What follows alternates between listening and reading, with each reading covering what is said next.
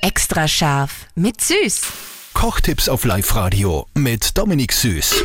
Also mir passiert das ständig, ja, wenn man die Eier trennt oder wenn man Eierspeise macht, dass auf einmal eine kleine Eierschale mittendrin landet im Eiweiß.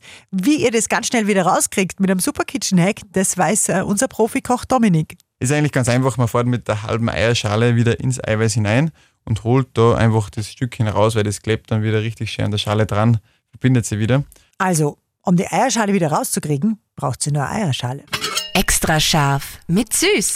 Kochtipps auf Live-Radio mit Dominik Süß.